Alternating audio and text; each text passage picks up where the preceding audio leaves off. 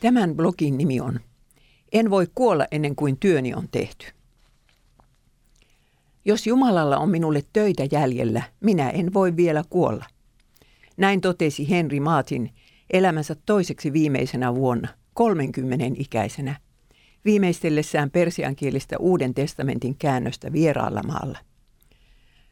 Martin syntyi äh, vuonna 1781 Englannissa. Opinnoistaan hän selviytyi loistavasti, saaden kunniamerkin sekä matematiikasta että latinasta. Hän oli lukenut myös teologiaa, joten hänet vihittiin anglikaanipapiksi. Intiaan Martin purjehti vuonna 1805 englantilaisen seurakunnan sielunpaimeneksi. Viime hetkellä nuori mies oli tutustunut neitoseen nimeltä Lydia Grenfell ja rakastunut häneen kiihkeästi ja lopullisesti. Lydia kuitenkin kieltäytyi lähtemästä Intiaan. Laivamatkalla Maatin kirjoitti päiväkirjaansa koskien sitä rakkauttaan. Rimpuilin kuin villihärkä verkossa ja sitten tajusin, ettei se johtaisi mihinkään. Niinpä en voinut tehdä muuta kuin heittäytyä epätoivoisena Jeesuksen Kristuksen varaan ja rukoilla, että jos mahdollista, hän tekisi jonkinlaisen muutoksen sydämeni tunteisiin. Tunteet eivät kuitenkaan laimentuneet. Henri ja Lydia kävivät kirjeenvaihtoa Henrin kuolemaan asti. Intiassa Maatinin kielellinen lahjakkuus pantiin merkille. Ja hänelle ehdotettiin Uuden testamentin kääntämistä hindustaniin eli urdun kielelle. Tuumasta toimeen. Mies palkkasi päteviä kieliavustajia ja käännös alkoi edistyä hyvää vauhtia.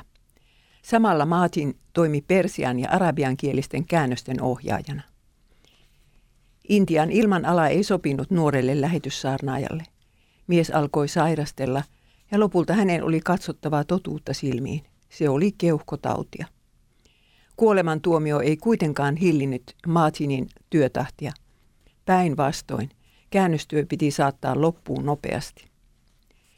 Kun urdunkielinen uusi testamentti oli lähetetty kirjapainoon, alkoi Martin korjata persiankielistä käännöstä.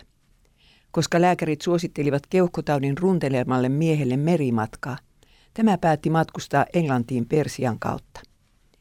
Ystävät koittivat estellä Henriä tuollaisesta hullun yrityksestä, mutta turhaan. Mies hän tiesi, että hän ei voisi kuolla niin kauan kuin Jumala katsoi hänen tehtävänsä olevan vielä kesken.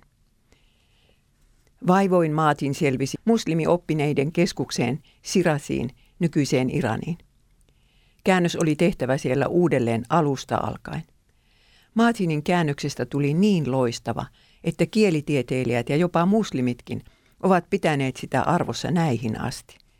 Tuo uusi testamentti on ollut uudempien farsinkielisten käännösten pohjana. Sen valmistumisesta tuli äskettäin kuluneeksi 200 vuotta. Henri Maatin kuoli kotimatkallaan Turkin Tokasissa syksyllä 1812 vain 31-vuotiaana, tehtyään lähetystyötä seitsemän vuotta. Herralta saatu tehtävä oli nyt loppuun suoritettu. Urdunkielinen uusi testamentti oli painettu, persiankielinen uusi testamentti painoon menossa ja arabian käännös hyvällä alulla. Maatinin viimeinen päiväkirjamerkintä kuuluu näin. Koska hevosia ei ollut saatavilla, sain minä odottamattoman lepohetken. Istuin puutarhassa ja ajattelin suloisen rauhan ja lohdutuksen vallassa Jumalaani, joka on kaikessa yksinäisyydessä ollut seuralaiseni, ystäväni ja lohduttajani.